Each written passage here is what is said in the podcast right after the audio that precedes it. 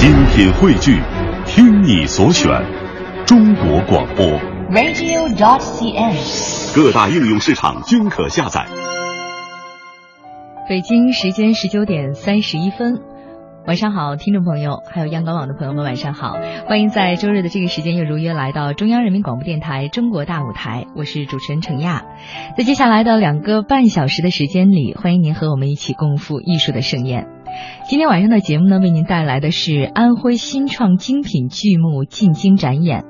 这次活动是由中共安徽省委宣传部主办，安徽省文化厅、安徽演艺集团承办的，整合了安徽省黄梅戏剧院、安徽省歌舞剧院、安徽省话剧院、安徽省徽京剧院、安庆再分。啊、黄梅艺术剧院、安庆市黄梅戏艺术剧院等六家文艺院团，四月到五月呢，在首都北京集中展演了一个月，为首都的观众带来了黄梅戏、徽剧等等富有安徽特色的精品演出。这次的剧目呢，包括了黄梅戏《小乔出嫁》、舞剧《徽班》、话剧《徽商传奇》、徽剧《徽班进京》《惊魂记》，还有黄梅戏《寂寞汉卿》、黄梅戏《半个月亮》等等，一共是七台新创的精品剧目。丰富多彩的演出形式，清新秀美的晚风徽韵，可以说是共同谱写了国粹的新经典。那今天晚上呢，两个半小时呢，我们就一起来走进这些精彩的剧目。欢迎听众朋友，您在收听节目的过程当中，可以随时参与互动。您可以登录中国之声在新浪和腾讯的实名微博留言给我们。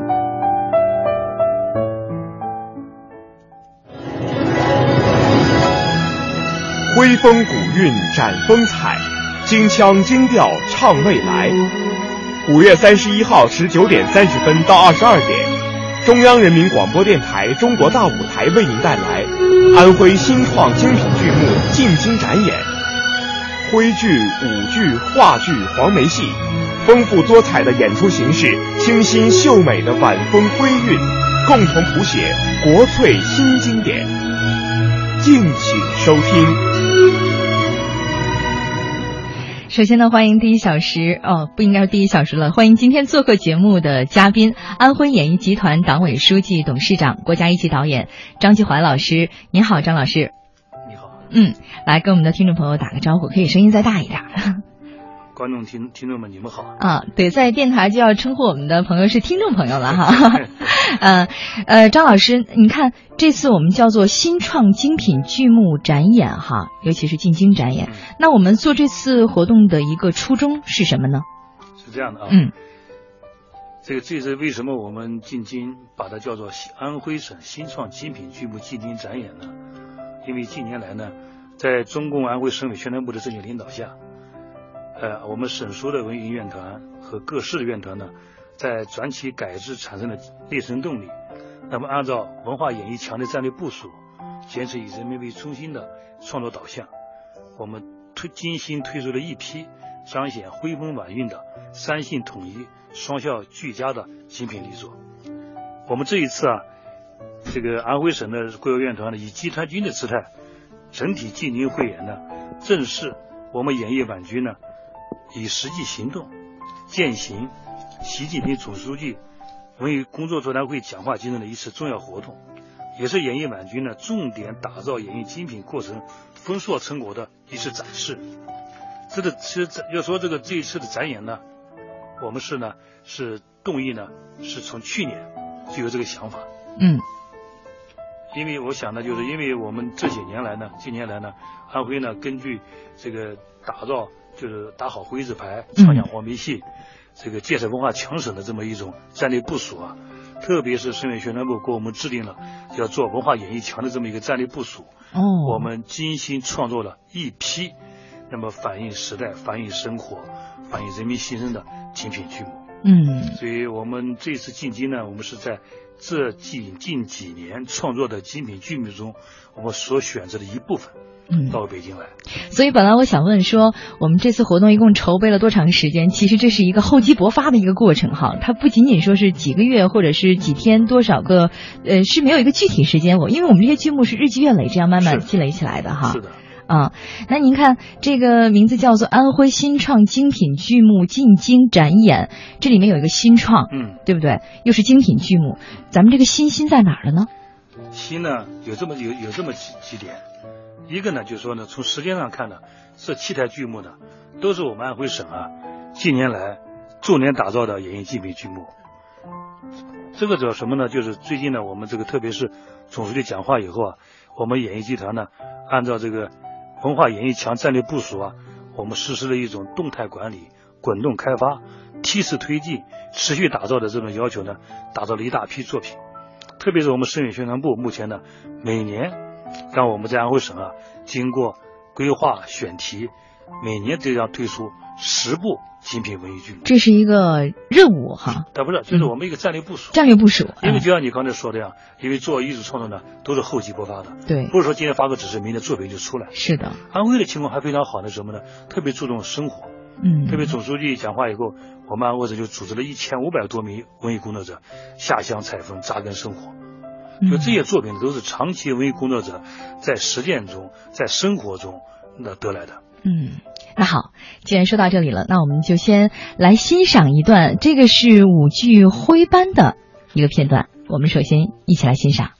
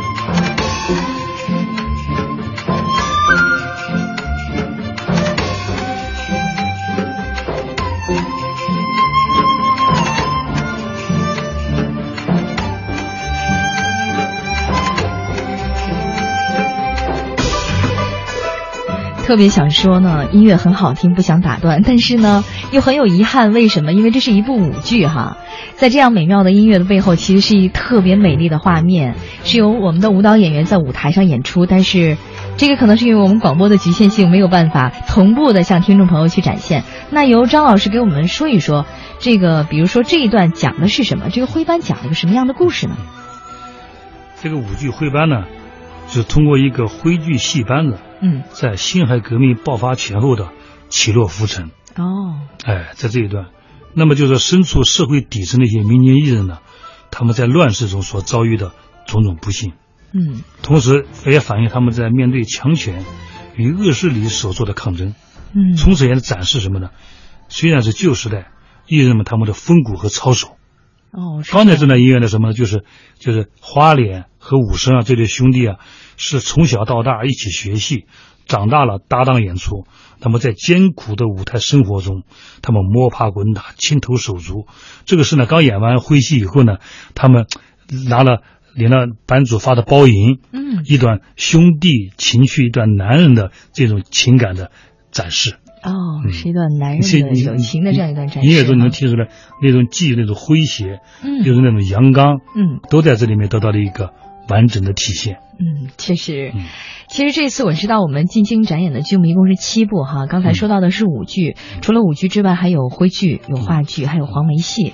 那比如说刚才您谈到了说，我们这些剧目一定会是非常成熟的，呃，精品的剧目才会拿过来。来进京展演，献给我们首都的这些观众朋友们哈。那比如说我们这些作品的选择和安排，有没有什么具体的标准和想法？除了成熟的优秀作品之外，嗯嗯。那这样呢，这一次呢，我们这个进京呢，实际上这些年来呢，我们安徽省啊，就是对这个文艺作品，特别是省委宣传部特别重视，他们在规划选题，然后在包括这个论证，首先在规划选题上论证。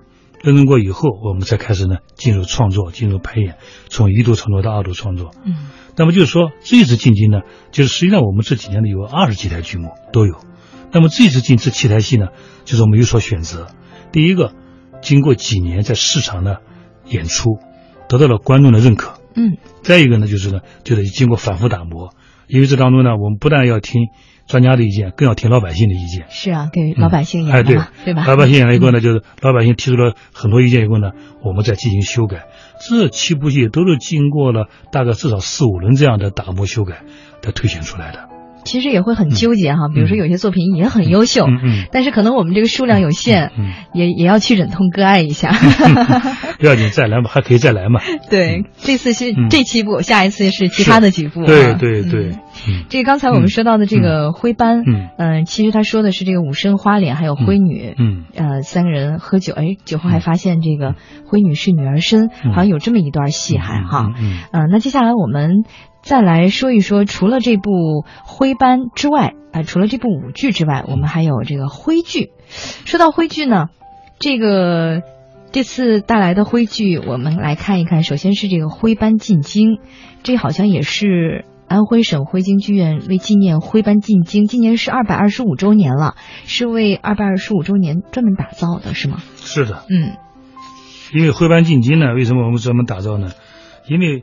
安徽呢，当年就是在一七九零年吧，当时那时候四大徽班进京，嗯，四大徽班进京呢，然后呢不但进了京，而且呢坚守住了，经过一百多年的酝酿吧，经过兼容并蓄啊和汉调啦、昆曲了，这样呢，呃，加上安徽北京本地的一些剧种和方言，于是呢，经过善变，形成了今天的京剧。所以这么一个大的事件呢，在中国文学史上和戏剧史上呢，都堪称一个非常大的一个事件。所以这些年来呢，安徽省宣传部呢就希望我们能把说说中国故事，首先要讲好安徽故事，所以就把它作为一个重大的题材进行设计。我们大概这个徽班进京这个这个剧，我们是用了四年的时间。进行反复的论证打磨，这当中。四年，哎，四年的时间，因为毕竟是一个重大的呃历史事件嘛。对，这是徽班进京。哎，徽班进京，所以呢，我们在徽班的现在，我们主要在它的发展、演变、兼容并蓄和徽剧人的坚守上下了功夫。嗯，咱们前面呢，因为呃是想要让张老师先简单的跟我们来分享一下这七部剧分别是什么哈，简要的介绍一下。一会儿呢，我们会呃挑选其中的四部精彩的剧目的片段，会一一带大家一起来欣赏的。这个徽剧除了徽班进京之外，还有一部叫做《惊魂记》。嗯嗯，这是一部什么作品？《惊魂记》呢是根据莎士比亚的经典名著就《麦克白》改编的。哦，当时想法什么呢？就是说。因为刚才您说了这七部戏呢，一会儿咱们一一给大家观众听众道来。嗯，这部戏当时什么想法呢？因为徽剧，呃，因为在历史上名气很大，但是呢，现在呢，由于时代的发展呢，特别是它好多东西呢变成了京剧以后啊，实际上徽剧作为一个独立的剧种呢，现在已经成了一个小众艺术了。那么小众艺术，但是它的历史传统经典，它的魅力还在。对，当时为什么想做《麦克白》呢？我们在想呢。《麦克白》是莎士比亚的一个经典名著，嗯，对吧？我们正好呢把它移植成中国的，把它的时间呢推到了这个，就是到到了这个春秋战国时代，那么就写了这么这么一个叫《惊魂记》徽剧，《惊魂记》就是这样的话呢，就是说呢，用中国我们也尝试一下，用中国最古老的这徽剧一样式来演绎世界名著莎士比亚的作品，也是我们一种尝试吧。这是一种全新的尝试，对，全新的尝试。嗯。这是徽剧，嗯啊，还有话剧，嗯，《徽商传奇》这个是讲徽商的，是吧？是，嗯，这个因为为什么呢？在安徽呢，我们这几年做呃演绎呢，呃，特别在省委宣传部领导要求我们呢，就是一定把安徽的徽文化的底蕴把它发掘好。嗯，这当中呢，我们当时你刚才上那个《麦克白》就是《惊魂记》，嗯，我们演出了以后啊，创作演出以后啊，我们我们在底下演，到徽州演，到上海演。这是在北京演，我们在反复听取、反复修改，就力争把它做好。但是呢，徽剧大家要讲到徽剧，就就是以前叫徽戏了。嗯，不可否认的，有一个最大的功臣支持他的就是徽商，因为当年是徽商 支持徽班进京，是给了一个资金啊，各方面方方方面面的支持，就是嗯，当时呢，就是特别像江村呢，好多的这个大徽商呢，他们都给了这个徽剧啊。很大的支持和帮助，哦，哎，所以呢，我们就所以我们就要写一部徽商的戏，这就是这部话剧《徽商传奇》。在后面我们也会欣赏到其中精彩的片段。一会儿一会儿讲到具体说到《徽商传奇》的时候呢，我再给大家介绍一些背景材料。嗯嗯。再有就是这个黄梅戏，黄梅戏一共是三部。嗯，我们先来说这个《半个月亮》，嗯，这个是讲什么的？其实黄梅戏应该也是我们这个就安徽的一个重要的戏种哈。对对对对，半个月亮呢，它是什么呢？就是是是由安庆市黄梅戏剧院打造的，反映首部反映抗日题材的黄梅戏。嗯，它主要讲述了什么呢？就在抗日战争结束的前夕，就皖南呢，就这个江南的古镇唐村，我们有一个民就民间的艺人，他们在残暴的日本侵略者面前呢，不屈不挠。坚守淳朴的爱情和民族文化的感人故事，这个剧出来以后呢，反应非常好，这个也获得了这个第十三届的中国戏剧节的优秀剧目奖。嗯，呃，这个戏的主要演员王琴还获得了梅花奖。哇，啊，戏界最高奖了。对对，嗯，这是半个月亮，还有一部是《寂寞汉卿》，这一看就是跟关汉卿有关系了。就是写关汉卿的，因为我们知道关汉卿在中国的戏剧史上。是一个非常著名的人物，嗯，就是他，他呢就是这个他的特别有有骨气，特别有那种艺人的风骨啊，所以我们在这里面当中呢，就是在这部戏里面呢，我们以关汉卿和当时的名优朱连秀的爱情作为主线，我们搞了戏中戏，戏中讲窦娥冤呢，如斋郎，单刀会。等这些故事呢穿插其中，用戏中戏的方式讲述了关汉卿他寻求公平正义为民他的一生和七一个七颗清美的爱情故事。哦，这是这样一个故事。哎，对，嗯，还有一部是我们待会儿也会详细向大家介绍和推荐的，就是《小乔出嫁》。说到这个名字，肯定好多人就会想到，呃，那句诗，对吧？当年大家都背过苏东坡的。嗯。遥想公瑾当年，小乔出嫁了。嗯，羽扇纶巾。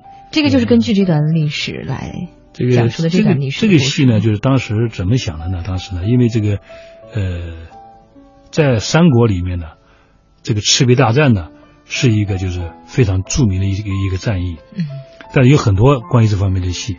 我们呢，当时就呃起源于呢，想写安徽的人和事，因为在这个戏部当中，恰巧这个大战中的几个人物呢都是安徽人，比如说小乔，嗯是安徽潜山人，那么周瑜是安徽庐江人，哦，这个曹操和华佗呢，就是安徽亳州人，所以这当中呢，我们就想用呃用一部戏，这部嗯。这个重大的事件，从是切入点呢是从呢小乔这一民间女子的眼中，她眼中的这个赤赤壁大战，实际上是写了一个那个时期的战争与和平。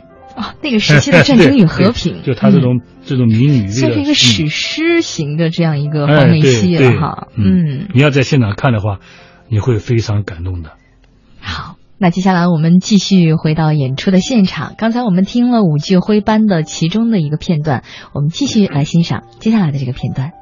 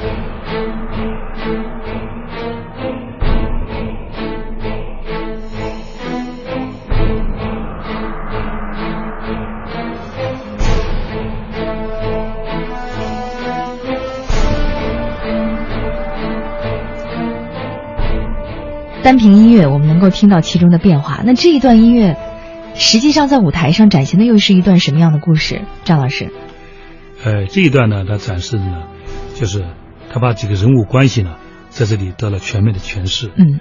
包括事件的爆发点，比如说灰女，她其实是徽商的女儿，她之所以她出现呢，是以男儿身，她就穿像男男孩子一样穿男女扮男装。女扮男装，嗯那么，但他又特别喜欢徽剧，又特别欣赏武神的表演，嗯。所以呢，他就跟着他们，跟着他们走。就是前段戏呢，我们说到那个徽武生和这个花脸兄弟俩，他不是拿着包银以后嘛，嗯。他走，他跟着他们走，走当中呢，后来被他俩发现了，发现了他就他他们以为是徽商的儿子，就是也也没，但在他们嬉戏打闹中呢，一下这个呃武生呢把他的帽子碰丢了，一下看是个女孩，他就吓吓坏了，这这这这怎么回事？他就他就因为当时那个灰女紧张啊对紧张，灰女手里有个灯笼，灯笼他拿着灯笼不小心把灯笼就打到戏箱子里面去了，就服装箱起火了。服装箱就一开始还不知道，嗯，在他们尴尬的时候，这个火已经起来了，哦，就是这场火很大，一下子把整个后台都烧起来了，就是把好多戏服啊、好多道具啊、把刀枪把子呀、都烧了。这可以讲，这就等于讲把，就是这些徽商徽班寓意演出的东西付之一炬，嗯，是非常大的一件事情。就是这个呢，音乐表现的就这么一段，哦，嗯，这是这段的内容。对。对，这段音乐，嗯。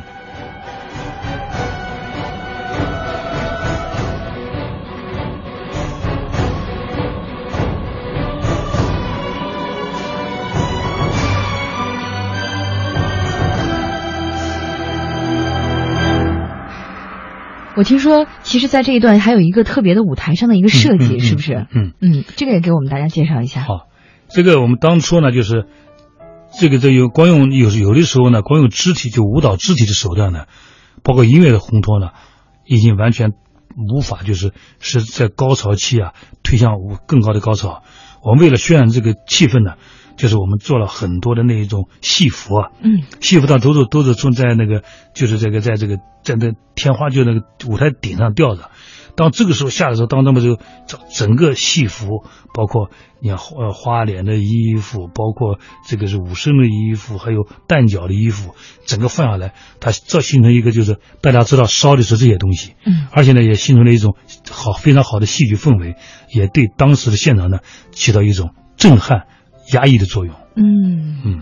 其实关于这部呃徽班，就这部舞剧，我们去现场看的同事嗯回来也说，真的是非常非常震撼的一部戏哈，嗯一部舞剧。而且，嗯，我之前也听说说，好多人没有想到说地方也会有这么精彩的舞剧，嗯，会听到这样的 赞扬声哈。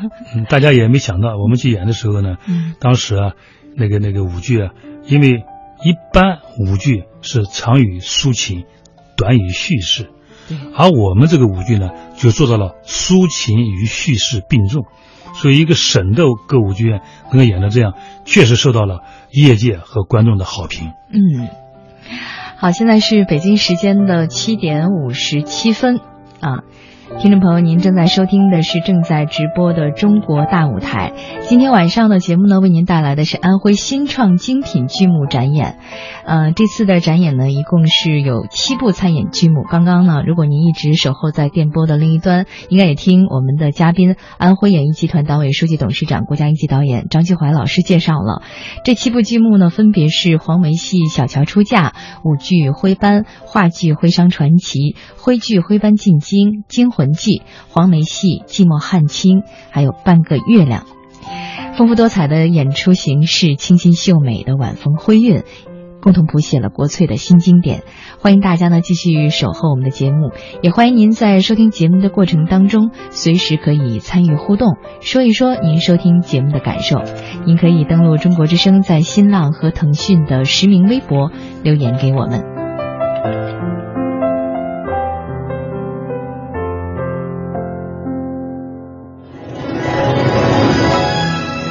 徽风古韵展风采，京腔京调唱未来。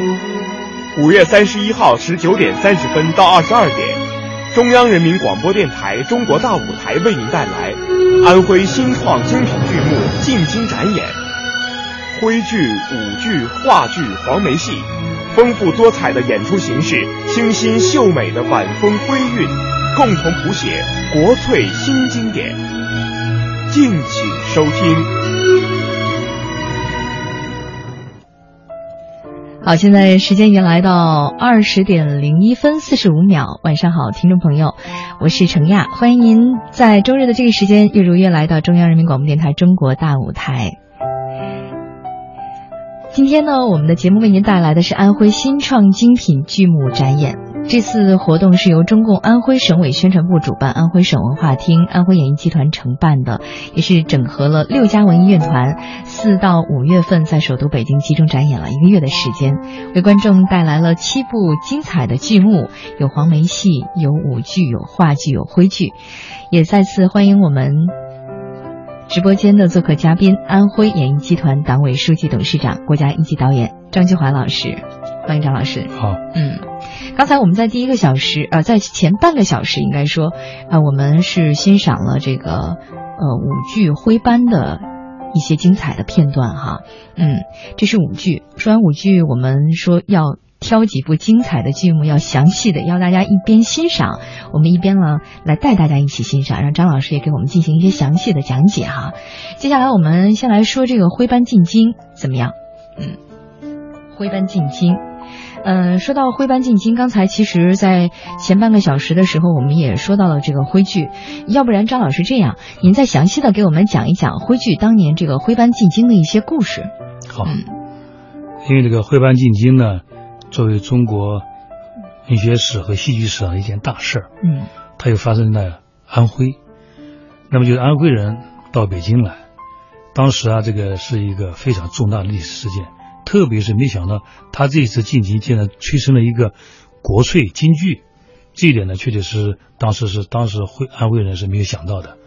当时呢，就是为什么当时就是那个呃，也有很多剧啊在北京演出，嗯，在那个时代，那么为什么别的没成，那么就徽班成了呢？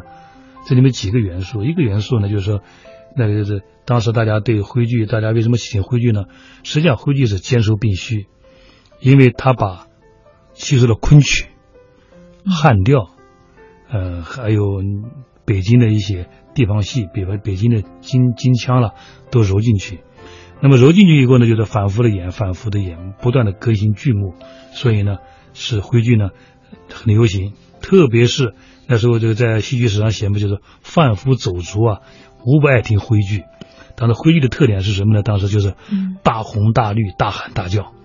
那种他为什么这这就是他反映了基层，所以有时候我们说戏剧啊，它是生于江湖，死于庙堂，因为当时昆曲呢，原来的年年龄在中国的戏剧史上呢，几百年呢是它的主导地位。后来为什么徽剧善变成京剧以后，呃，取代了它呢？就是当时就是他就是老百姓啊都喜欢听徽剧。那么这种这种贩夫走卒，一般底层老百姓爱听的东西呢，以后就走到了宫里，所以我们就把这个实际上的徽班进京到上面成京剧一一百多年的时间，它很长的一个时间才形成了这么一个一个东西。嗯，所以呢，我们我们把徽班进京呢，但是我写起来是很难写的，作家们怎么个是把一百多年抓住一些典型的事件，把它弄起来，能出到一部剧里面，也是压力很大的。即使即使现在这样。我们还听了很多的意见，我们还在进行继续修改，我们力求合乎这个就是当时的真实情况，对吧？用艺术的手段再现那一段的辉煌。嗯，艺术就是这样不断的精益求精。对，嗯，那这个徽班进京这里面是具体的讲了一个，比如说哪些人的故事，有哪些主人公啊？因为待会儿我们会邀请大家先欣赏第一个片段的。嗯，我们当一个主人公呢，就叫萧教天。萧教天，嗯，就就是虚虚就是虚虚设的。实际上我们也不好讲具体是哪个演员，嗯，他就是徽班的头牌。同时呢，我们又有一个演员呢，就是昆班的大师兄，哎，这个人呢也是非常的，就大师兄呢这个演员这个角色呢也是非常好好的一个角色。同时呢，我们还有一个又有一个格格，格格他是票就是票友，就是票戏了。那么就这么这三个人物呢，形成了这个戏的主要人物。嗯，这当中呢，还有当然还有一个三倍了，一个反面角色了，就是这当中，这当中目的是什么呢？就是我们因为牵扯到徽班进你，要说清楚，你想把一一个徽班，他不是他，或者就变成了京剧，不是，他实际上他也唱昆曲，后来是唱汉调，然后呢，把昆曲的东西、汉调的东西和徽调的东西合之大成，最后善变成了今天的京剧，就说这么一个故事。哦，嗯，所以说，呃，主人公萧叫天还有大师兄，嗯，所以我们接下来要邀请听众朋友一起欣赏的这个片段是牢房部分的一场戏，是说两个人在互相倾诉，呃，两人在这个戏班多年苦练的种种艰辛和不易哈，我们先一起来欣赏，然后稍后再请张老师给我们进行解读。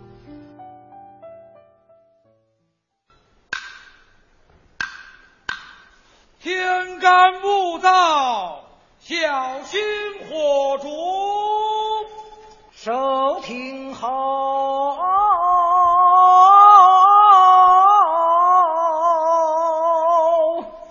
离开了。你唱的可是徽戏《水淹七军》呐？哎，我是安徽怀宁的。哎，就喜欢听这个会戏。我也是安徽人，就喜欢会戏，好听有劲。嗯嗯嗯嗯。天干物燥，小心火烛。哎呀，哦哎呀，睡觉了。哎，你们两个也睡吧。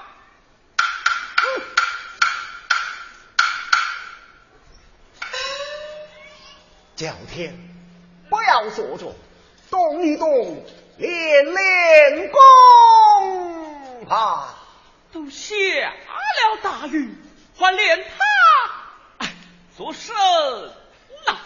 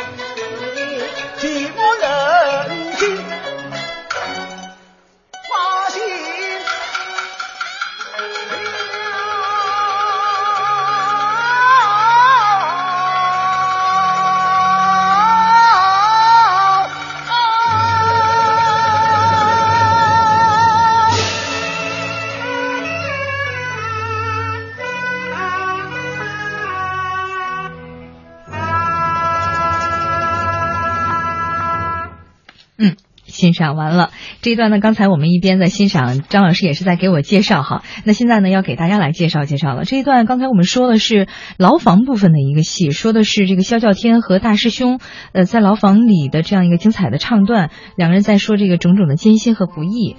可能因为我们这个是选段嘛，这个不是故事的开始，可能好多听众也在想说，哎，俩人怎么会在牢房里会有这么一段情节？这个得张老师来说了。嗯。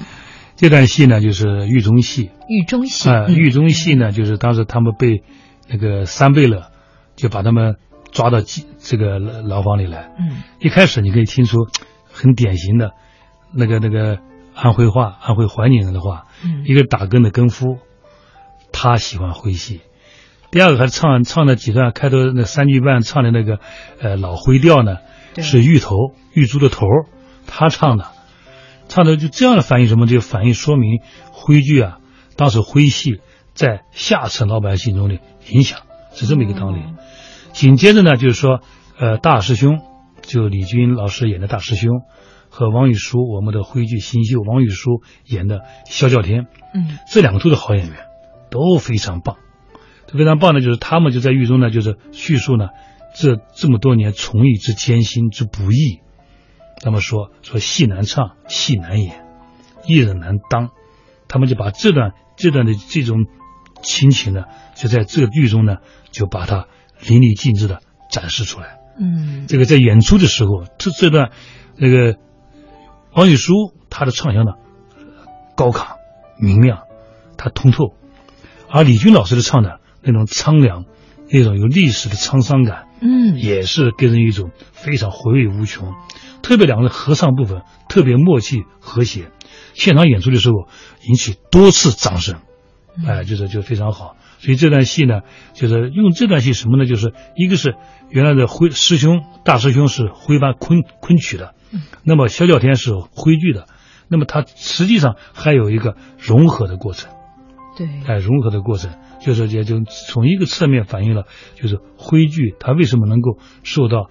欢迎能够发展壮大，就是这种包容、这种传承、这种谦虚。嗯嗯，那这部戏刚刚您提到了这两位演员，其实我们每一部剧目里面都会有一些特别值得我们去说，或者是每一位演员都特别值得我们去提一提，对吧？嗯。呃，比如说这部戏刚刚您提到的这两位演员老师，一位是李军老师，李军老师，一个是王玉书老师。嗯嗯，这两位演员他们的一个大概的一个情况是什么样子的？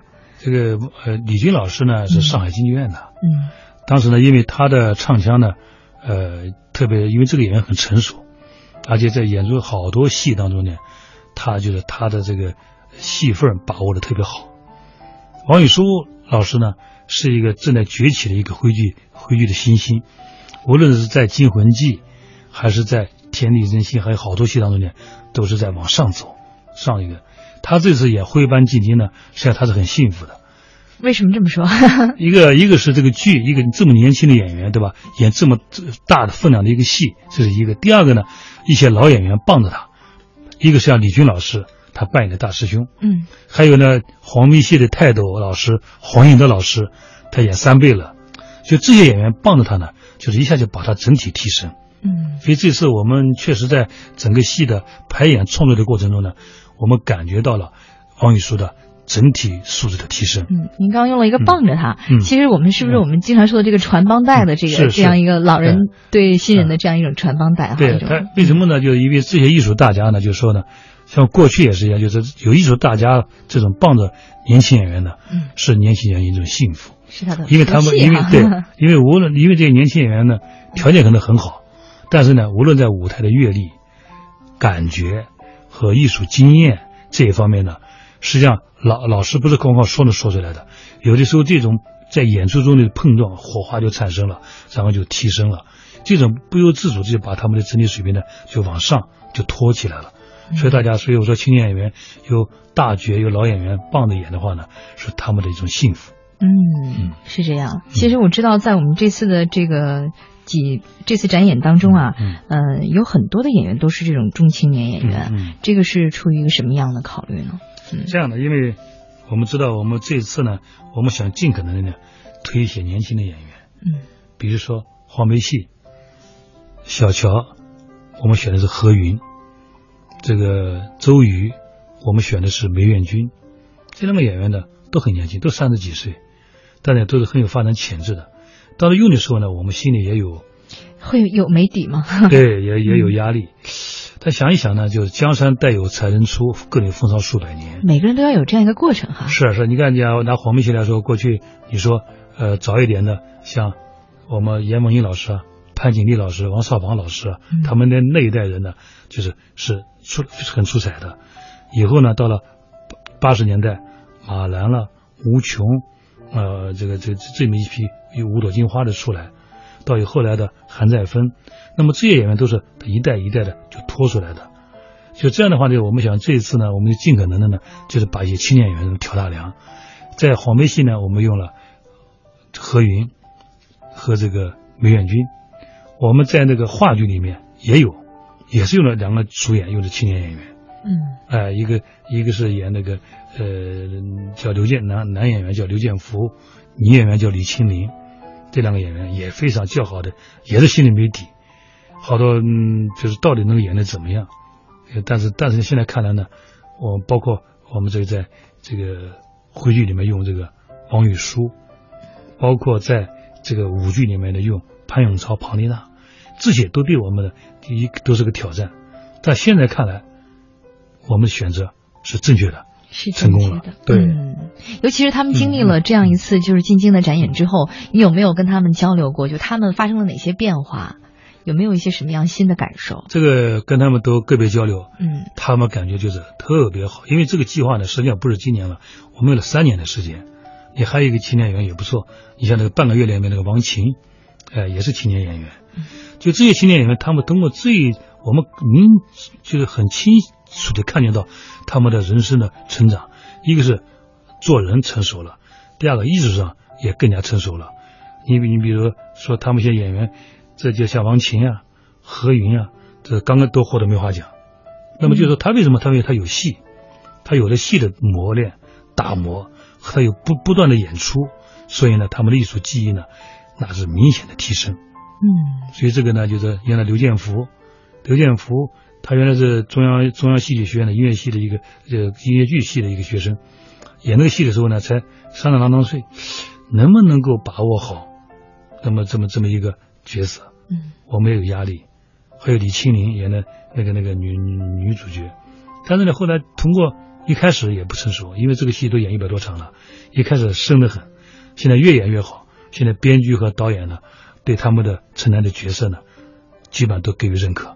嗯，其实我知道，其实好多人没有上过舞台啊，或者是嗯没有接触过这个的话，会有一些疑惑，就会在想说，有一些戏你可能反复反复在演，有些人可能，我记得我原原来就虽然参与过那么两三部话剧哈，也有人在问我说，哎，你连续演几场，会不会演到几场的时候就觉得特别疲了，觉得都演说一样的台词，然后演一样的东西。呃，人家专业的人就会告诉你说说不，我每我演每一场，尽管说的台词都是一样的，但是我每次都有不一样的感悟，都会有不一样的收获。这可能是做艺术的人的一种特殊的一个感受哈。哎，是的，这个演演戏啊，实际上呢，每一次演，演员都有不同的感受。嗯，所以在戏剧行当里有一句话叫做“常演常新”。常演常新。对他演的过程当中呢，忽然发现这个时候这个节奏，他对这个人物啊，越演。他就画进去了。一开始他在背台词，他在读台词，在完成导演的部署啊。但演着演着，久而久之，他们就基本上进入这种戏剧中人物的规定情节里面去了。嗯。好，听众朋友，现在是北京时间的二十点二十九分，这里是正在直播的中国大舞台，我是程亚。今晚的节目呢，为您带来的是安徽新创精品剧目展演。做客节目的嘉宾是安徽演艺集团党委书记、董事长、国家一级导演张秋怀老师。也欢迎听众朋友呢，在收听节目的过程当中，随时参与互动，说一说您收听节目的感受，或者有什么样的问题想要跟我们的嘉宾交流，都可以登录中国之声在新浪和腾讯的实名微博。留言给我们，稍后呢，欢迎您继续收听《中国大舞台》。徽风古韵展风采，京腔京调唱未来。五月三十一号十九点三十分到二十二点，中央人民广播电台中国大舞台为您带来安徽新创精品剧目进京展演，徽剧、舞剧、话剧、黄梅戏，丰富多彩的演出形式，清新秀美的晚风徽韵，共同谱写国粹新经典，敬请收听。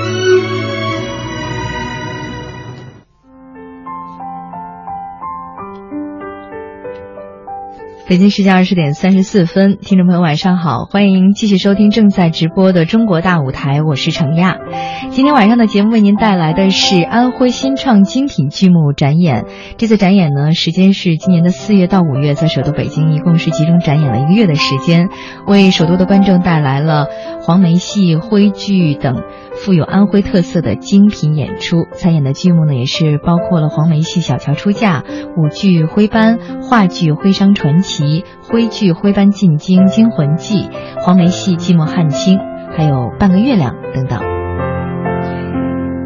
欢迎听众朋友继续在收听节目的过程当中参与互动，说一说您收听节目的感受，或者有什么样的问题，也可以和我们此刻直播间的嘉宾沟通交流。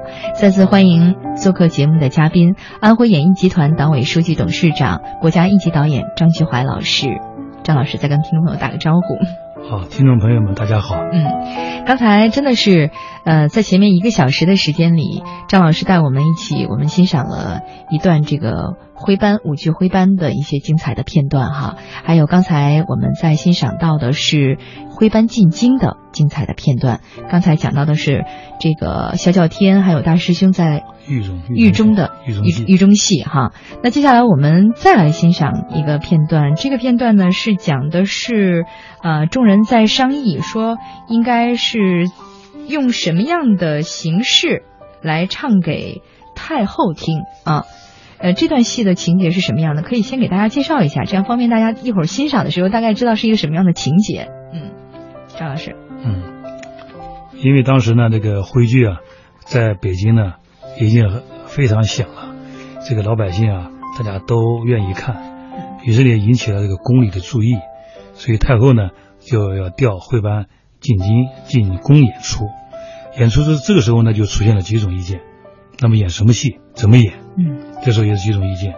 最后呢，还是最后呢，经过反复争议，还是形成就是把，即使是只要是不光是纯徽剧的昆曲的东西、汉调的东西，因为我们知道这个实际上它的形成呢，这个徽班呢，也就是徽汉合流，也就是徽班进京、汉调北上这些梆子、高腔、皮黄在一起呢，才形成了今天的这么。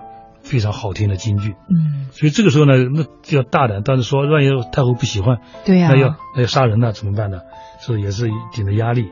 他们还是坚持了这个统一，用最好的综综合的美的东西来进攻演出，嗯，就是反映这么一段。我们一起来欣赏这一段。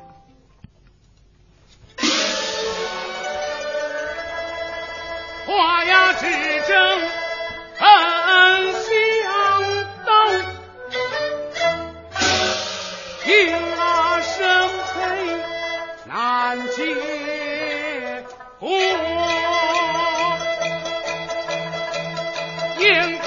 看眼起将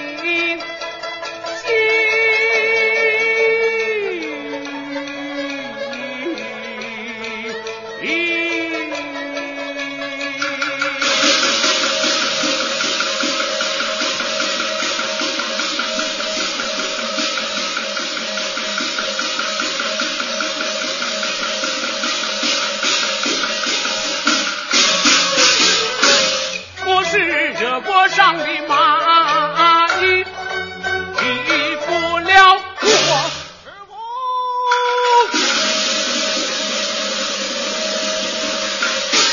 师傅，我你提线找你。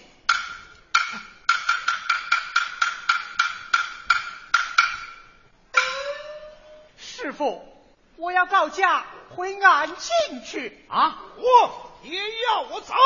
什么？这个时候都走？太后定下的戏没人演，叫天他们就没有活下去的希望？难道你们不知道吗？知道，知道，知道还忍心要走，可我们学不惯那一套。看客都喜欢看会戏，昆强学他有什么用啊？昆强身段讲究，哎，你们就学了点吧。可会戏也有好东西，平头百姓都是喜欢看会戏嘛。若太后看了不悦，咱们会办，还是无有出头之日啊。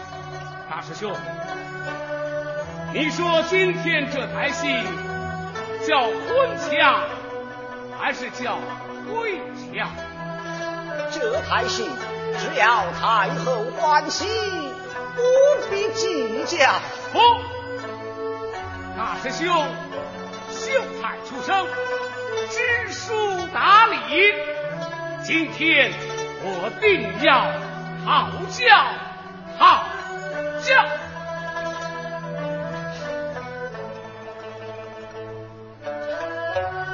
打扮戏曲，故书中声腔组成，在晚与当地方言结合而成，就为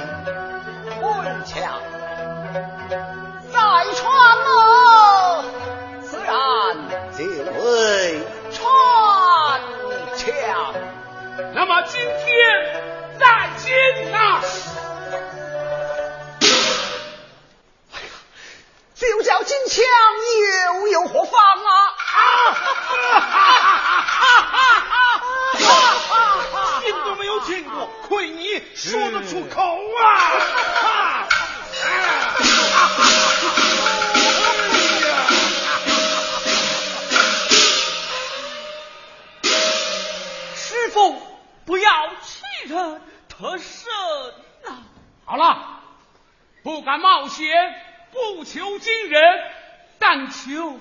平安无过，然后再奏请太后赦免死罪呀！不可。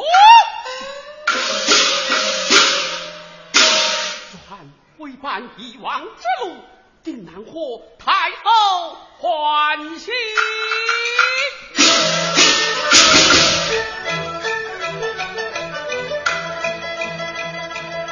难得进攻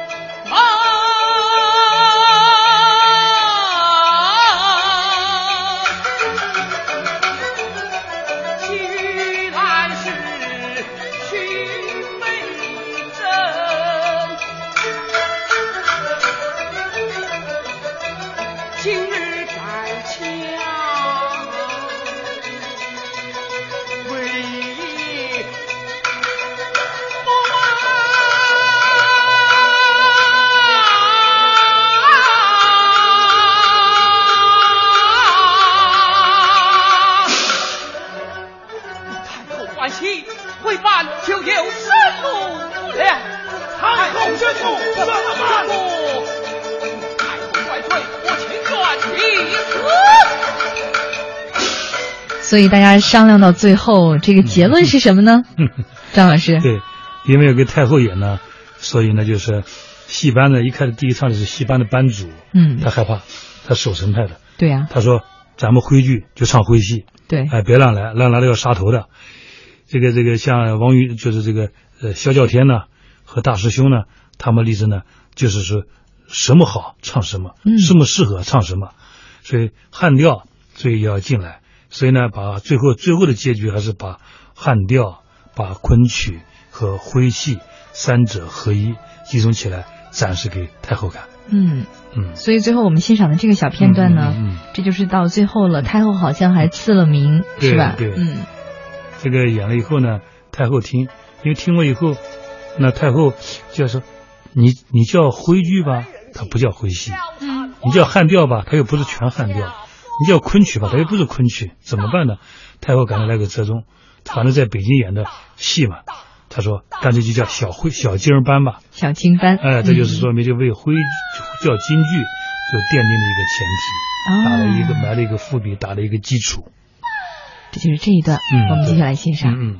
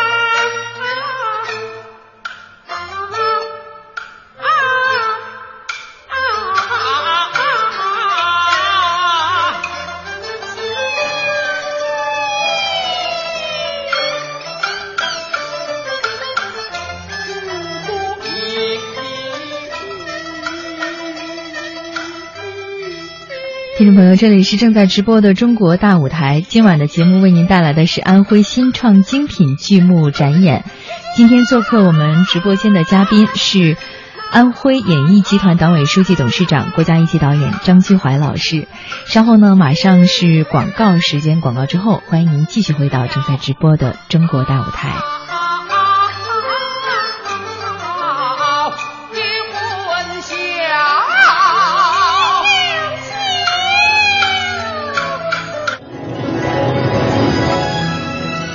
风古韵展风采，京腔京调唱未来。五月三十一号十九点三十分到二十二点，中央人民广播电台中国大舞台为您带来安徽新创精品剧目进京展演。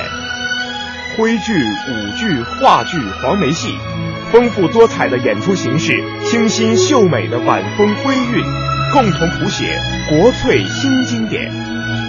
敬请收听。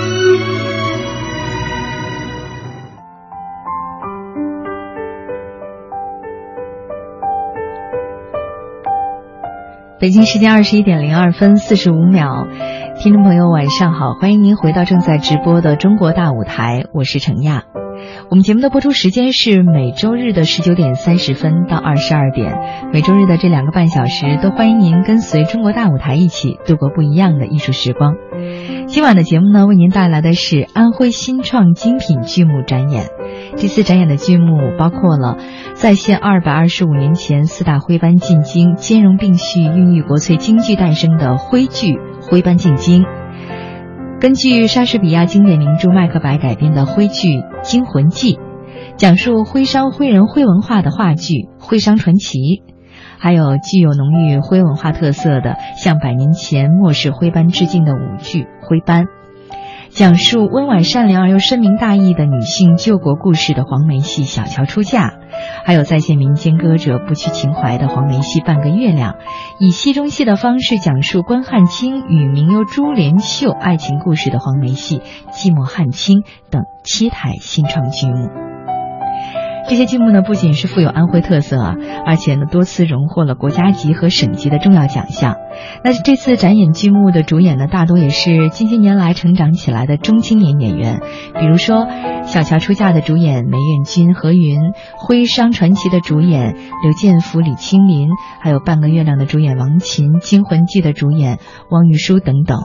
其中，王琴、何云还获得了中国戏剧表演的最高奖梅花奖。那么去年呢？啊，刘建福也是荣获了上海白玉兰奖和话剧表演金狮奖。丰富多彩的演出形式，清新秀美的晚风婚韵，共同谱写了国粹新经典。那今天晚上我们就继续一起来走进这些精彩的剧目。再次欢迎，呃，今天节目做客的嘉宾，安徽演艺集团党委书记、董事长、国家一级导演张居怀老师。再次欢迎张老师。好，听众大家好。嗯，呃，也辛苦了哈，因为我们节目时间两个半小时，我们只能这样一边欣赏一边来给大家介绍。呃，刚才呢，我们是欣赏了这个，呃，徽剧《徽班进京》，舞剧《徽班》。那接下来我们就来说一说话剧，话剧《徽商传奇》。嗯，这个《徽商传奇》，刚才呢，张老师其实在第一个半小时的时候，简单的介绍了一下哈。我们再详细的来说一说这个话剧主要是讲了一个什么样的故事呢？这个话剧呢，我们叫《徽商传奇》。嗯，我们力求呢和别的写晋商呢、写其他商不同的办法呢，我们写了一个青年徽商，那么就是说他励志这么一个故事。哦，这个这个故事呢，就是实际上大家知道，徽商和别的商不同的特点就是崇文，这个他对文化特别重视，嗯，对吧？上儒，崇文尚儒。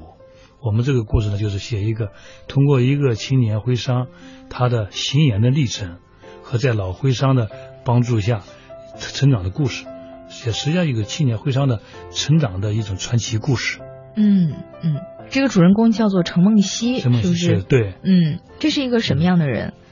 陈梦溪呢，他是一个特别想读书的一个人，嗯、那么但是呢，他因为父亲就是因病逝世，家里还有两个弟弟妹妹，那么要抚养，那么在这种状态下呢，他不得已，他就放弃了学业，那么去经商，就这么一个从这么开始的一个故事。嗯，那待会儿我们首先要呃欣赏到的这一段说的是，呃陈梦溪呢发现九成人买不起盐的时候，他不想呢把盐只卖给富人，让穷人就没盐吃了，对吧？嗯，呃，这种呢和这个呃这种想法呢和这个谁另外一个。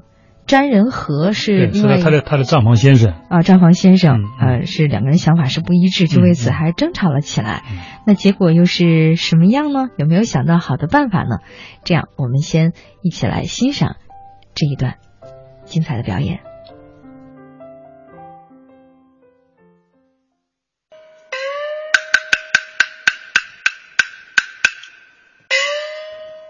他们急等着盐二十八文，快脱手。我看过县志，此县人口有两万七千一百四十三户，也就是说，只有两千七百一十四户吃得起盐，那也不少了。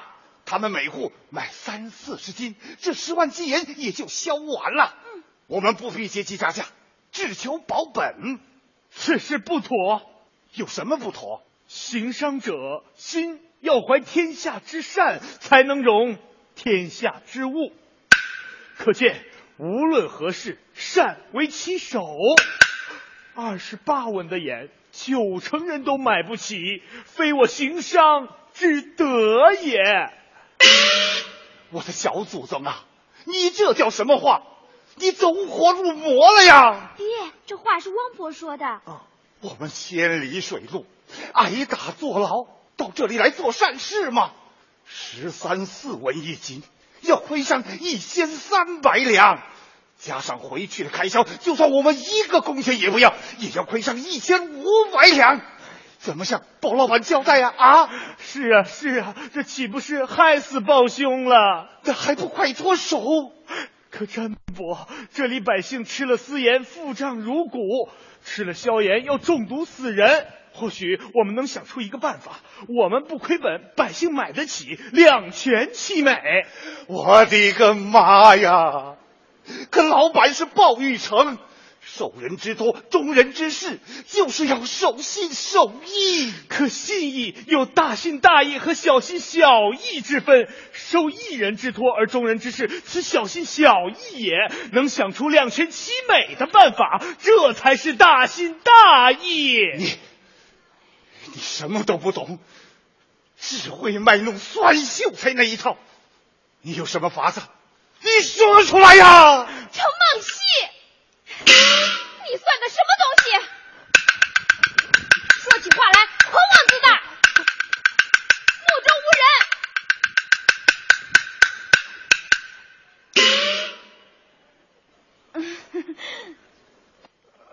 呃，真伯。是我不对，我不该如此，我错了。你搞什么鬼呀？没搞鬼呀，赔礼也叫搞鬼吗？没搞鬼。怎么近几日凡是你与我争吵，只要我女儿一骂，你立马过来赔罪？莫非？莫非你俩？你俩？爹，你说什么呢？人之其过，山莫大焉。他赔罪有什么不对了？你还人之过，善莫大？那都活脱脱他姓程的话，怎么都跑到你嘴里去了？气死我了！这话有什么错？气死我了！陈梦溪啊，我求求你，你放过我女儿！爹，你说什么呢？这话给别人听去了，我们还怎么做人呢？我们，我们，我不说了，不说了，不是个味儿啊！爹，你别这样，别这样啊！你这样女儿心里疼啊！爹，你你还不如你打我一顿。我扯淡，你怎么这么对我呀？女儿发誓，我从来没有做过有损家风的事，爹。我我浑身都发汗了。秀秀，秀秀是爹的小棉袄，爹。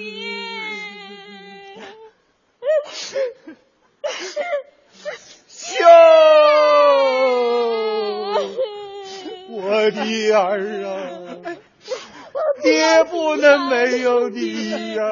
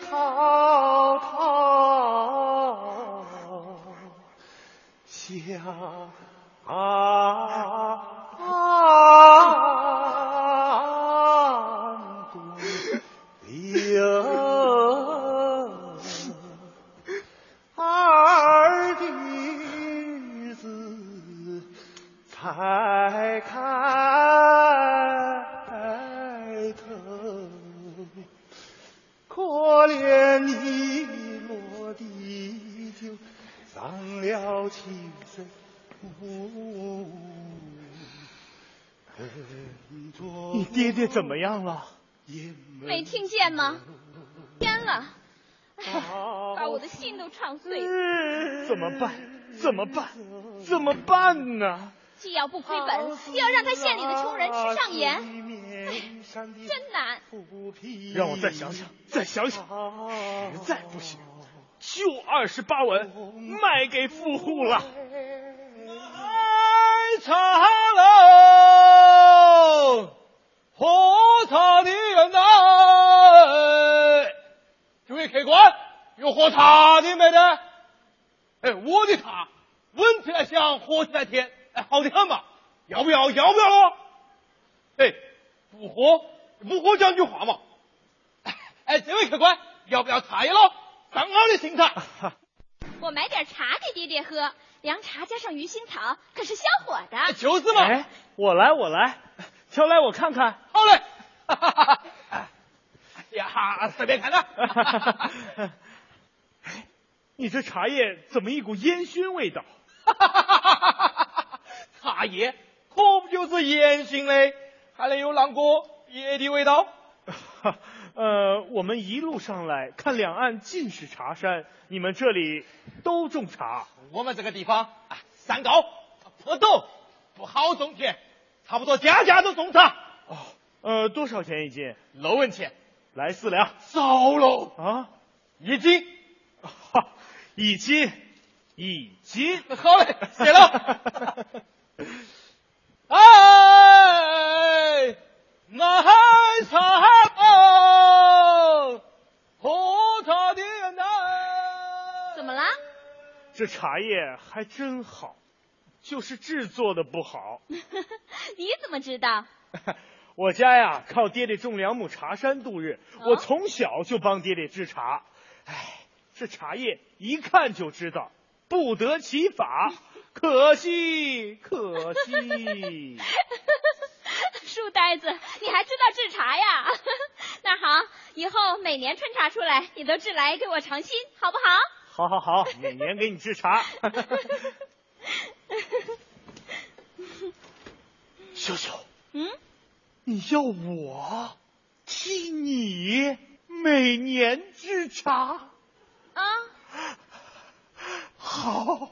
哎呀，陈梦溪，你想到哪去了？我看你东西，贼头贼脑，一肚子坏水，我恨死你了！哎，秀秀，我没说什么呀。你你嘴上没说，可你心里，哎呀，气死我了！癞蛤蟆想吃天鹅肉。哎，是是是，是我说要年年之茶给你喝，你不答应。哎呀，我苦苦求你，你还是不答应，我自讨无趣，灰溜溜，不知怎样才好。哎呀，一副癞蛤蟆的样子，是吧？哎呀，书呆子。哎呀，书呆子，癞蛤蟆，癞蛤蟆，书呆子。呱呱，呱呱。呱呱呱！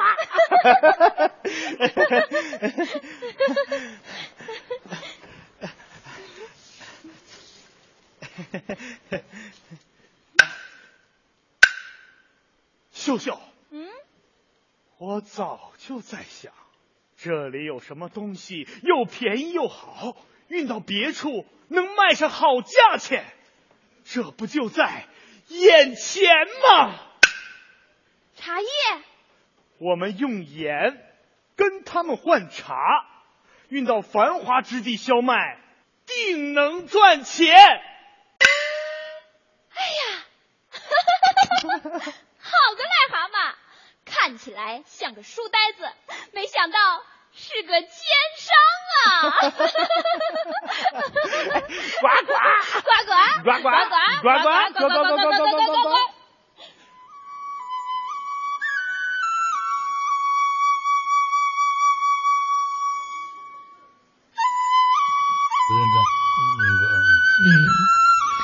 就是这一段戏哈。刚才呃一边在听的时候，我跟张老师也在交流。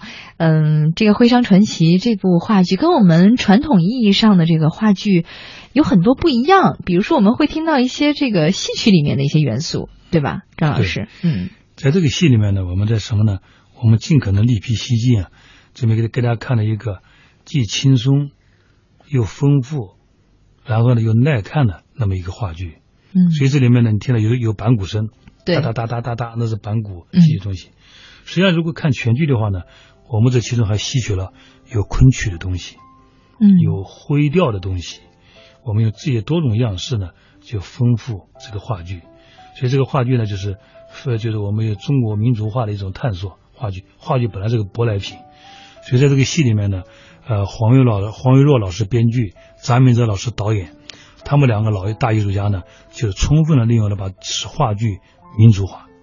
在这当中呢，他把中国的戏曲的一些经典的好的东西呢，就巧妙的融合进去，所以在整个演出当中呢，起到了画龙点睛和非常好的效果。嗯，有没有跟一些人交流？就是他们看这部《徽商传奇》和看普通的话剧有什么不一样的感受？比如说加了这么多丰富的元素之后，嗯嗯，他们就认为，就说好多人，包括咱们话剧界的同行都说了，没有想到《徽商传奇》是以这种样式演出。对，而且呢，就是把这种这些手段的融入呢，大家感觉到呢，不是像贴胶布一样。因为有时候我们过去也有一些话剧啊，用戏曲的东西，但总体感觉呢，就是有那两两张皮，特别有违和感。哎，对，这个呢，我们就是他们就融合的非常好，嗯，就是恰到好处，就没有那种刻意的，就是往里面装这种东西，嗯，所以这种样式上呢，大家感到很清新。另外，这个戏呢，它还有一个它的含义好，就它仁义礼智信啊。他经常为什么他说这一段到底是以盐换茶？为什么呢？他有一种为天下苍生考虑的。嗯，他本来盐，他的因为他成本很高，穷人买不起，但是有钱人可以买得起。但他想的是天下百姓买不起，那么我们做生意那还有什么意义呢？所以最后他想了一个办法，他跟用盐和换茶，用茶转过来贴补卖卖盐的亏损，所以另也是另辟蹊径，完成了一段徽商的成成长历程。嗯嗯。那接下来我们要欣赏的这一段呢，这是讲的是，嗯，陈梦溪和他的恋人秀秀呢，想继续做这个以盐换茶的生意哈，但是没有本钱了，于是就找到了 汪鹤亭。这个汪鹤亭是，所以他实际上就是呃老徽商江村跟老一代徽商的形象。哦，嗯，呃，交谈当中呢，汪克庭也道出了深埋在心中的这样一段感人的故事。嗯，我们来欣赏这一段。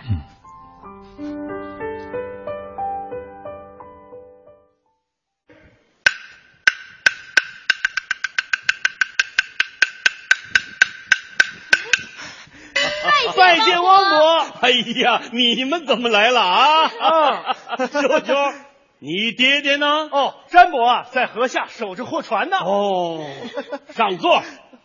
哎呀，汪伯，您这可是神仙日子呢。我们可在黄连水里呢。盐卖的不好，平江县的百姓买不起盐。哦，亏了。不过陈梦溪想到了别的法子。哦，什么法子？呃，说来听听。呃、我们用盐换了新鲜茶叶，照徽州松萝茶的制法做好，人见人夸。我们取名洞庭松萝，运到您这儿来了。嗯，以盐换茶，另辟商路，妙。绝妙，方伯，我听说您在此地有一个大茶庄，叫鸿福泰。我们把洞庭松萝运到您这儿，如何？打听的还挺仔细啊！一共六百担，就在河边船上。好，两个徽州伢子啊，蒙事蒙到我这儿来了。汪伯，我们没蒙你呀。没蒙我，天下的茶商只认徽州松萝，一定是你冒着傻气跟人家说这茶来自平江。所以一片都没卖出去，是不是？没办法了，找着我了，又给这茶起个什么洞庭松萝的名字，让我都把它吃下，然后都烂在我手里，是不是啊？不不不，王伯，王伯，您呀，真是半仙呢。仙就仙。还什么半仙？因为您只猜对了一半，猜错了一半。王伯，我没说要您收我的茶。嗯洞庭松萝我不收谁收啊？我就不要您收。哎，我还就偏要收。不不不不，他不会说话，您可是会听话的。王伯，我是想啊，把这茶放在您的茶庄上，不收钱。请您送与城中士绅商贾等人饮喝品尝，待他们认定此茶色香味品行样样俱佳，再来买我的茶，可零买也可正批。小子，士别三日，当刮目相看了啊！好，好。你们还是把我给绕进来啊！王伯，怎么又绕您了？啊！你们比谁都清楚，我洪福泰的茶没有不好的道理，我汪鹤亭自创的牌子也绝不是骗人的把戏。你们打着我的名字卖茶，还说没绕我？王伯，你怎么这么小气呀？都说大树底下好乘凉，我们就在您这棵树下得一点点庇护，又怎么了？我没猜错吧？啊！我这个半仙什么事情没经历过呀？啊！王伯，我们呀不是白白在您庄上消茶，得利之后您我二八分成。哟哈，小子，如今跟我说话长气派了啊！二八分成，好，二八就二八。多谢王伯，小秀，你把你爹请来，我们一块上黄鹤楼喝稻花香酒，赏三月烟花。哎，不不不，汪伯，我们现在还不能停留，我们得快快回平江，趁茶叶还没老，再收一轮，再制一批茶来卖。嗯，好，好，好，好，好。可是我们再回平江制茶，却没有本钱啊。你的意思是？想让我提前预支那六百担茶钱于你啊？不不不，那六百担茶放在这儿慢慢卖着。现在，请您为咱们出五千两银子。小子，给你六百担茶钱你不要，让我另出五千两，还咱们？你什么意思？啊，汪伯是这样的。那六百担的茶钱是大家替鲍雨成做的，这之外，咱们自己为什么不可以做？咱们也做呀！汪伯，您劳心出钱，我们劳力出人，得了利我们五五开，您一半，我们一半。好大的口气，五五分成。你们两手空空，敢跟我汪鹤亭平起平坐？哎，哎呦，厉害角色！哎啊，这主意都是他出的。请您卖茶是我的主意，嗯，请您合伙是他的主意。怎么样？我没说错吧？点子多，胆子大，是不是？哎你们背后议论我，啊，陈梦溪，你都说我什么了？没没没，什么都没说。呃，说了说了说了说了。呃呃，他说你呀，他说你呀，像花儿一样。然后我不我不，哎，怎么都说了？这话不是你说的吗？你不是发誓说这些话只对我一个人说吗？是啊。那王伯怎么知道了？你还说什么了？让我想想。让我想想。呃，我也想想，我也想想。呃，还说了，嗯。哎呀别想了，气死我了！我回船去了。秀秀，秀秀，秀秀，秀秀！哎呦，王伯他真生气了。他越是这样，说明他越喜欢你。唉，我一生一世也只喜欢他。这好办，等到了扬州，我替你做这个媒。多谢汪伯。汪伯，有件事我想问你。你说。想我程梦溪一介落魄书生，与汪伯素昧平生，可这一路上都是您照应我、开导我，遇事还总是您替我承担，还要替我做媒。何以如此？我心结难解，还请汪伯示下。我徽帮中相互帮扶，这是常有的事。不，滴水之恩，当涌泉相报。您还得教我如何做人呢、滴水之恩，当涌泉相报。蒙熙呀、我就把各种原因说与你听。我们徽州有一句老话：“前世不修，生在徽州。十三四岁，往外一丢。”那年我十三岁，便离开了徽州，出去学徒。走在半道上，盘缠用尽，病倒在客栈。客栈老板以为我得的是伤寒，把我扔进了马厩里。是一个做茶叶生意的徽州商人发现了我，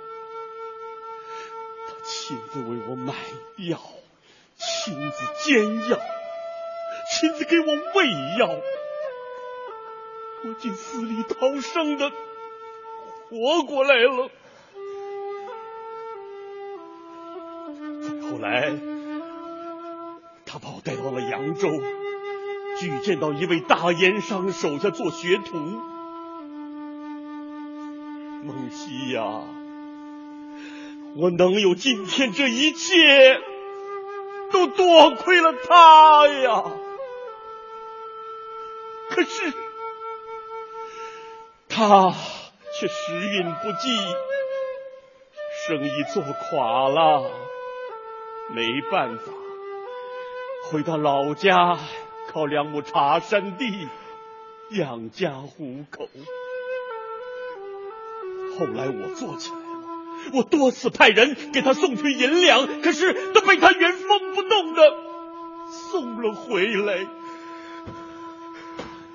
我今生今世都忘不了他。我的这位大恩人就是你的父亲程宗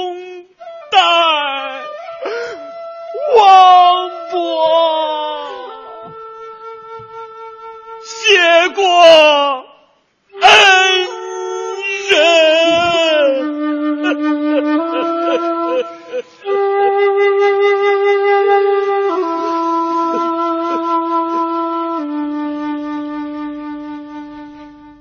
这段也是全剧的一个高潮，也是最感人的一段，是吧，张老对，师？非常感嗯，其实这也告诉我们了，这是一个滴水之恩当涌泉相报的这样一个故事哈。是，嗯，非常传奇。嗯嗯，那最后呢，还有半个小时的时间，我们要一起走进的就是黄梅戏了。呃，要了解到的这部戏是黄梅戏《小乔出嫁》啊。黄梅戏这个张老师也得再给我们介绍介绍，尽管我们也过去也会听过不少哈。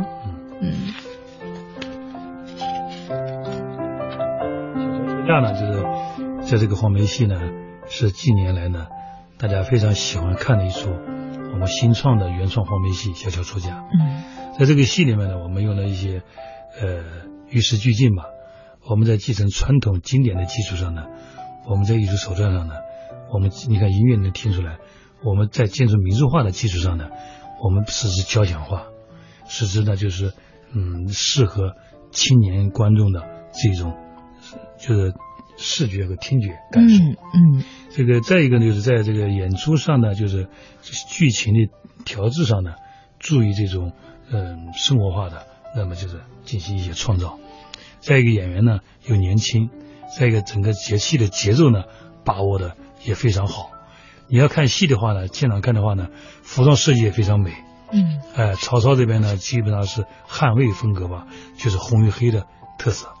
啊这个东吴这边呢就是青白和灰，这个色彩非常鲜明，非常好看。音乐呢又是这么唯美动听，这整个呢就是这个演员呢就是靓丽。所以呢，这个这个我们这个黄皮小轿说家呢，无论是在北京演，在上海演，或者我们到乡下演，我们到学校演，我前天咱们在中国中国科技大学也赢赢得一片好评。嗯，所以这个黄梅戏小说家呢，应该说呢，是我们近期创作的比较成功的一部黄梅戏作品。嗯，您刚刚说这个进校园，我们这次的这个展演也是，对，嗯，也会有好多这种哎对校园演出是吧？嗯对，都去哪儿了？嗯，我们呢就是在那个安徽呢去了安徽大学，去了中国科技大学，啊，来北京的时候呢，我们原来给北京大学的百年学长讲好了，嗯后来呢那个也没没空，我们就演了一些，到去演了一些折子戏，哦，但更多的呢，我们是我们是今后呢还是要进到校园里去，因为让我们的大学生他们来评价这个戏的优劣和好坏。嗯嗯。那接下来我们先来欣赏这部戏的这样一个部分，这儿说的是大乔和小乔在说知心话，这是一个什么样的情节背景？嗯这个他为什么呢？这个戏呢，我们力图讲呢，因为大乔呃他呃不是呃和小乔了，嗯是小乔和叶儿。我们设计的人物我就是王小六打豆腐王小六的老婆。嗯过去呢，他们是呃非常好的，就是姐妹。那时候没有嫁给周瑜的时候，因为她显得比较亲民嘛。那么就是说，既然她嫁给了周瑜，她结婚的时候呢，呃，叶儿也没来，所以呢，她去探望这个民间的姐姐。哦那么这一段，在他们两个之间的这段戏也非常有意思。嗯，好，我们一起来欣赏。嗯哎。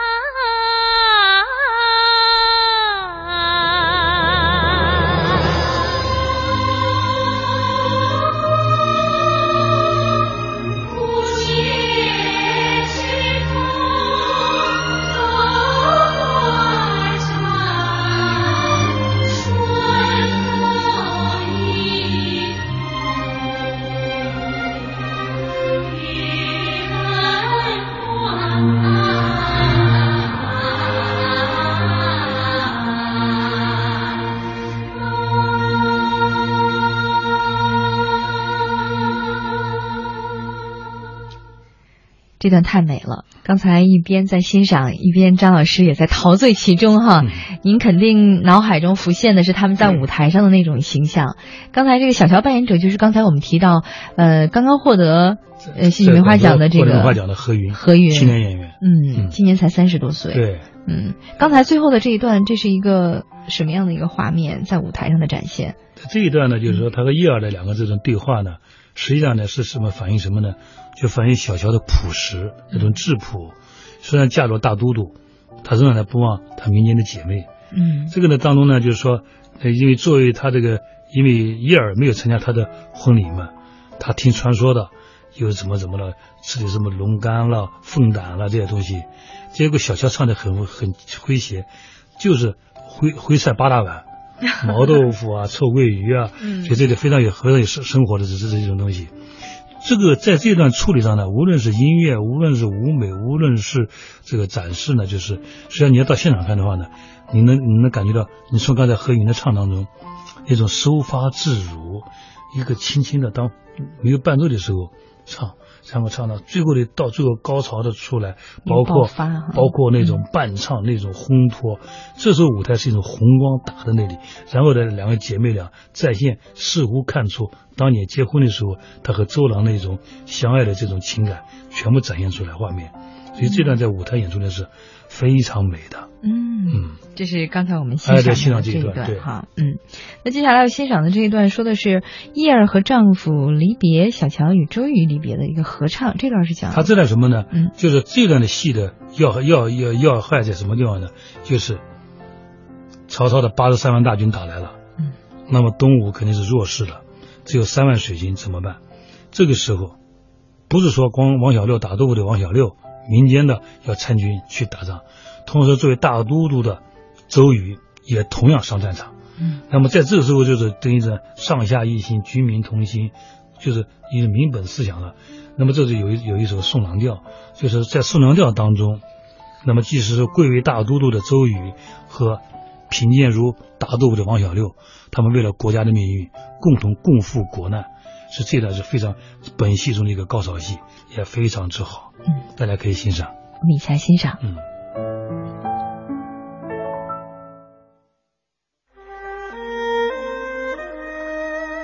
怕是我最后一次退墨了。莫乱讲。燕儿，你骂我娘婶婶。好好的，我骂你怎么事噻？上了战场，想替你骂，都听不到住。叫你莫讲，你偏要讲，戳人心窝，叫肝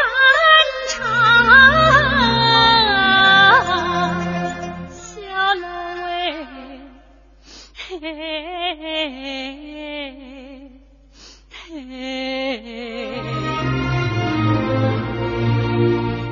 是爷儿的男人，孩子他爹，刀剑不敢近你身旁，哪个敢要你的命啊？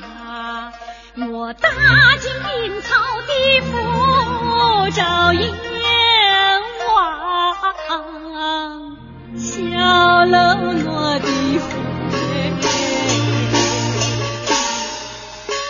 上了战场都不嫌那么好，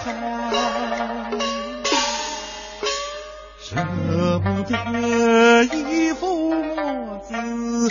两间房，舍不得还未出生的小宝宝，舍不得呀，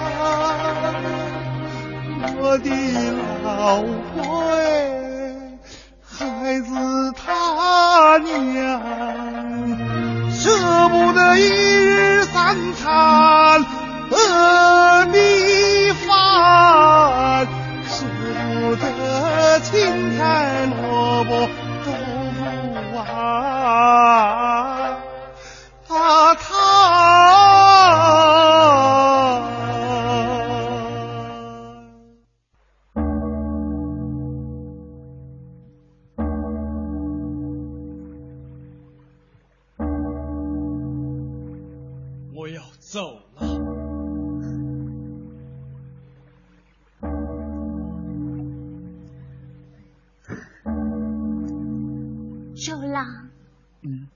还记得在叶儿姐姐家那首送郎调吗？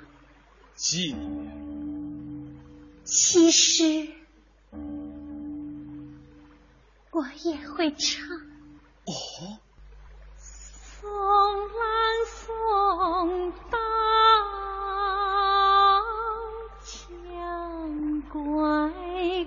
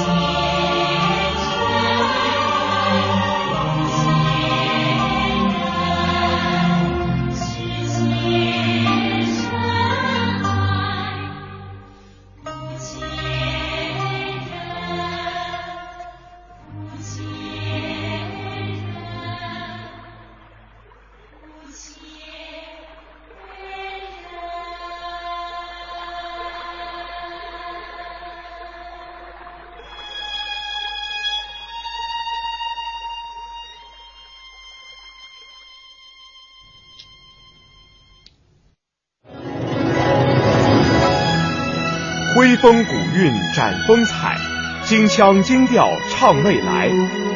五月三十一号十九点三十分到二十二点，中央人民广播电台中国大舞台为您带来安徽新创精品剧目进京展演，徽剧、舞剧、话剧、黄梅戏，丰富多彩的演出形式，清新秀美的晚风徽韵，共同谱写国粹新经典，敬请收听。好，简单说说，嗯。嗯，好，现在时间已经来到二十一点五十二分三十秒了，我们的节目呢也接近尾声了。呃，这期的大舞台非常的精彩啊，为大家带来的是安徽新创精品剧目展演，也感谢安徽演艺集团党委书记、董事长、国家一级导演张金怀老师，在这两个半小时的时间里带我们欣赏了这么多精彩的剧。嗯，张老师，其实我一直啊有一个疑问哈，你比如说，因为我们知道安徽四大剧种有这个徽剧、黄梅戏。呃，刚才我们都说到了，但是还有庐剧和四周戏。这次庐州和四周庐剧和四周戏好像都没有作品参演，这个是为什么呀？好，我先说一下，安徽呢就是地方戏呢有二十六个剧地方戏，嗯，那么最主要的代表作呢就是徽黄卢四，就是徽剧、黄梅戏、庐剧、四周戏。四周戏，嗯。那么这卢剧和四周戏这些年呢也出了不少作品，呃，最近呢就是那个安徽省四周戏剧院呢拍了两出现代戏。一个是一坛黄金，还有一个呢是四周戏音乐剧《绿皮列车》。嗯，这个戏，他马上那个少数民族调研，可能就代表安徽来北京演出。还有卢剧呢，这两年也有不少戏。你比如他们现代戏《七彩花》，还有一个反映古典那个戏曲的，就是那个《孔雀东南飞》。嗯，因为它发生在合肥，合肥的庐江县。对，哎，这个戏。那么这次来呢，什么原因呢？就是我们这次实际上，呃，为了这次进京呢，有我们市委宣传部呢这么多年的创作东西呢，一共有二十多台戏共选。在选的时候呢，的专家和领导看过以后呢，觉得呢，就是四周戏和卢剧的这几出戏呢，就是还有一个打磨，还有一个在在修改的过程。哦，还不是特别的。啊，就是还没达到，就是因为现在还有很多戏，你说，我们还有话剧《万事根本》啊，嗯，我们还有魂戏小岗啊，写沈浩动人的事迹的。还有那个安庆的黄梅戏《独秀山下的女人》呐，嗯，还有很多很多的戏。我们为什么呢？我们就是部长和专家们就是好中选优，好中选优。所以这次呢，虽然虽然这次没来，不代表下次不来。嗯，我们下一步呢，下次呢，像四周戏、卢剧，还有这个好多的地方戏剧种呢，将会不断的推出来，推到北京来。让北京的观众欣赏。嗯，好的，我们也非常非常的期待，也再次感谢张继怀老师做客我们的节目。看看时间啊，我们这期节目只能在这里就要跟大家说再见了。艺术的魅力可能就是这样嘛，让在于它让时间呢在这样的美好当中不易察觉的两个半小时就这样匆匆而过了。转眼现在已经是二十一点五十五分十秒，今天的中国大舞台。就在这里和您说再见，再次感谢安徽演艺集团党委书记、董事长、国家一级导演张金怀老师做客我们的节目，也希望有更多的呃精彩的安徽剧品啊剧作来嗯来到我们首都北京，来带给更多朋友更多精彩的演出。